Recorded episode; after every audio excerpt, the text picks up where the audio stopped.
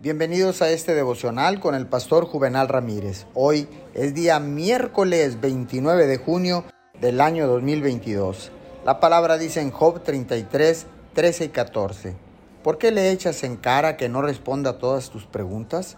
Dios nos habla una y otra vez. Conozco el testimonio de una señora que se estuvo llevando muy mal con su hija adolescente durante varios años.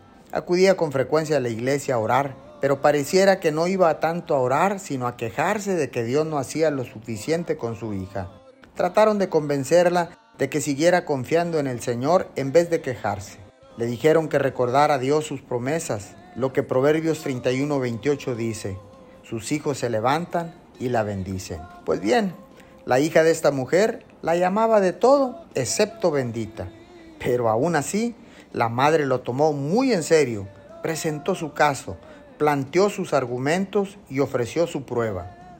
Unos tres años después, su hija tuvo un cambio radical de actitud.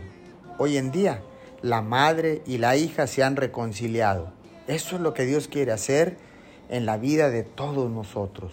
Señor, gracias, porque tú eres nuestro Padre, Señor, y nos has llamado a reconciliarnos.